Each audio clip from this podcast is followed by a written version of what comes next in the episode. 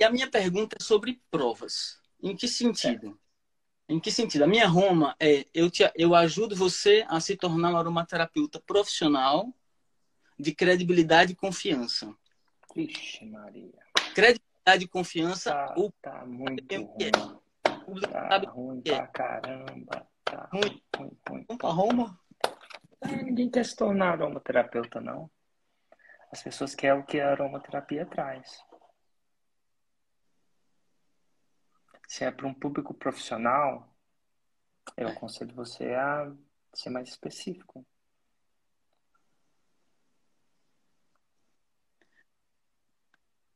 O público sabe bem, porque a gente vive um problema na aromaterapia. Só É, con- qual que é? O problema é o seguinte: a aromaterapia, né, o uso de óleos essenciais, para quem não conhece o que é aromaterapia, né, são o uso de óleos essenciais que são substâncias químicas, são chamados de terpenos. São as menores moléculas que as plantas podem produzir e elas têm uma grande afinidade biológica com a- os animais também, porque as plantas e os animais têm uma grande relação. Sim. Cada planta produz suas substâncias e aí, a depender do perfil químico de cada planta, a gente pode transpor eh, os efeitos das substâncias para terapias mesmo, mata vírus, bactérias, fungos, enfim, eh, Uhum. anti-inflamatórios, etc. Qual o problema que a gente vive? Uma Qual é grande problema? Popularização da aromaterapia, muito rápida, muito rápida por vários motivos. Muita gente procurando saúde natural, tem empresas de marketing multinível impulsionando muito o consumo, o desejo pela aromaterapia. Porém, o conhecimento sobre o uso dos óleos essenciais não consegue acompanhar na mesma velocidade.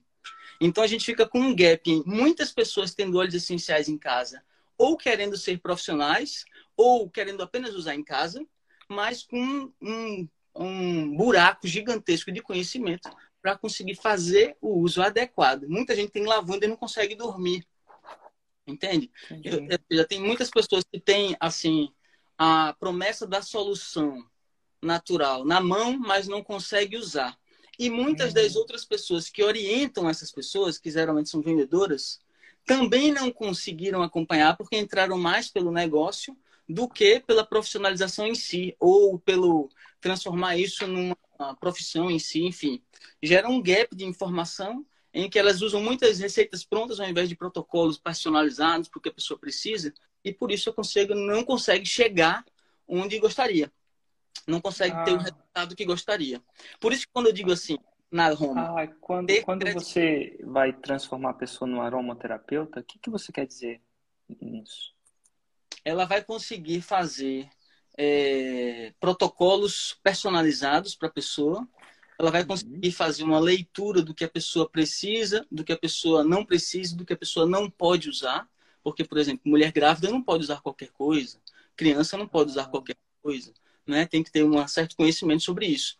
Então, ela passa muita credibilidade quando ela é profissional e ela passa muita confiança. Já, realmente, isso é um Ah, que legal. E quando ela passa os protocolos, faz os protocolos e- e específicos, inclusive para grávidas e não grávidas, né? Mediante o que ela pode, não. E ela passa confiança, o que que vai acontecer? essa mulher ela geralmente se transforma em uma pessoa que busca entender a pessoa, a- ajudar a outra pessoa. Ela já busca isso, mas ela agora monta protocolos personalizados. Ela consegue cobrar consulta, resumidamente assim. É um Ah, resultado que é Ela consegue cobrar consulta. isso. Ela consegue cobrar consultas. Ela monta clínicas, Ah, montam clínicas, montam consultórios. clínicas. E quando ela monta a clínica e consegue cobrar consulta, o que que acontece? Geralmente também elas começam a encontrar um caminho para uma profissão que para elas faz mais sentido. Ah, então uma profissão. Uma profissão. Então, você está, de alguma forma ou de outra, indiretamente, quando você forma um aromaterapeuta, você dá uma nova Profissão. profissão. Tá. E aí você quer que as pessoas considerem essa nova. Uma nova profissão. Eu sou o único Certo. especialista do mercado que fala em transformar isso em uma profissão. Isso foi uma Certo. sacada assim que a gente teve. Ser, ser um especialista que transforma uma opção. Então, tá bom. Quando uma pessoa considera uma opção, uma das coisas que ela considera é a área de trabalho. Essa é a primeira coisa. Ah, o engenheiro gosta de exatas. Uma pessoa que gosta de literatura não vai fazer engenharia, não vai se tornar um engenheiro, né? Uhum. E uma pessoa que gosta de biologia ou de saúde vai tender a escolher uma profissão relacionada, tanto na enfermagem, na fisioterapia, na medicina. Então, uma das coisas que as pessoas consideram na área de profissão é a aptidão. Tem uma aptidão, ela gosta da parada, né? Além da aptidão, o que a pessoa mais considera quando ela escolhe a profissão?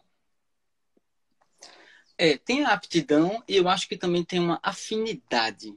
Uma... Ah, isso está na aptidão. Eu, eu, tá na aptidão. Falei aptidão, eu falei aptidão, o fato da pessoa ter mais talento, mas eu quis dizer com afinidade. Perdão, a palavra era afinidade.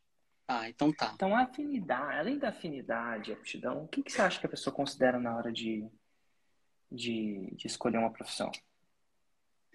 Rapaz, com certeza ela considera se é possível ter sucesso com isso, né? É, e o que, que significa isso, de uma maneira mais direta, menos indireta? Risco, né? Gera uma objeção na hora para ela. Será que é para mim? Será que isso dá para mim? Será que eu consigo? Hum, né? Isso, é, é uma... aptidão, afinidade, um é, né? capacidade. Tá, não é exatamente, mas está mais naquele lado. Mas além dessa parada, o que, que ela considera? O que, que ela considera? Nossa, é tão, é tão óbvio que não passa a ser não óbvio, né? Tudo que é, tá tão na cara parece que não tá na cara. É isso. Dinheiro, tá tão na cara que não é na cara. Então eu não considero retorno financeiro, porque ela precisa pagar boleto. Certo. Você está prometendo só uma parte. Certo. E você está se esquivando. A palavra é errada, esquivar é errado, porque parece que você está fazendo. Você está se abstendo da segunda parte abstendo. Abst... Você Absten... está deixando de falar da segunda parte. Só que, por mais que você não. É mais cômodo falar só da primeira. É, é menos arriscado para você. E é mais arriscado para ela. E isso tende a ser o quê? Ela tende a pagar pouco, mais pouco por isso.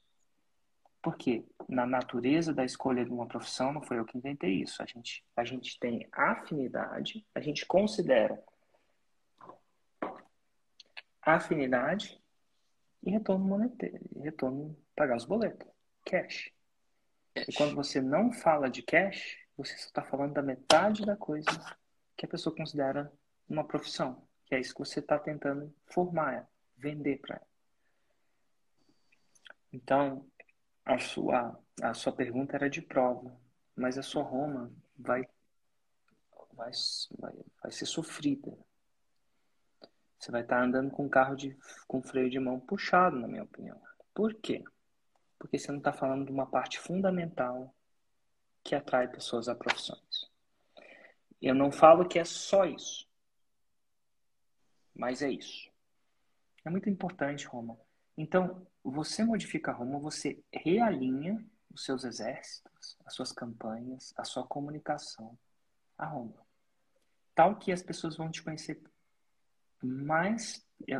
Quando você acerta de vez isso, um dos sintomas é que as pessoas sabem mais sua Roma do que seu nome. Se eu encontro pessoas na rua e elas tendem a me reconhecer às vezes, acontece. Elas e elas não lembram do meu nome. Às vezes não lembro. Você é o. Às vezes não lembra. Ela fala, o cara do 6 em 7.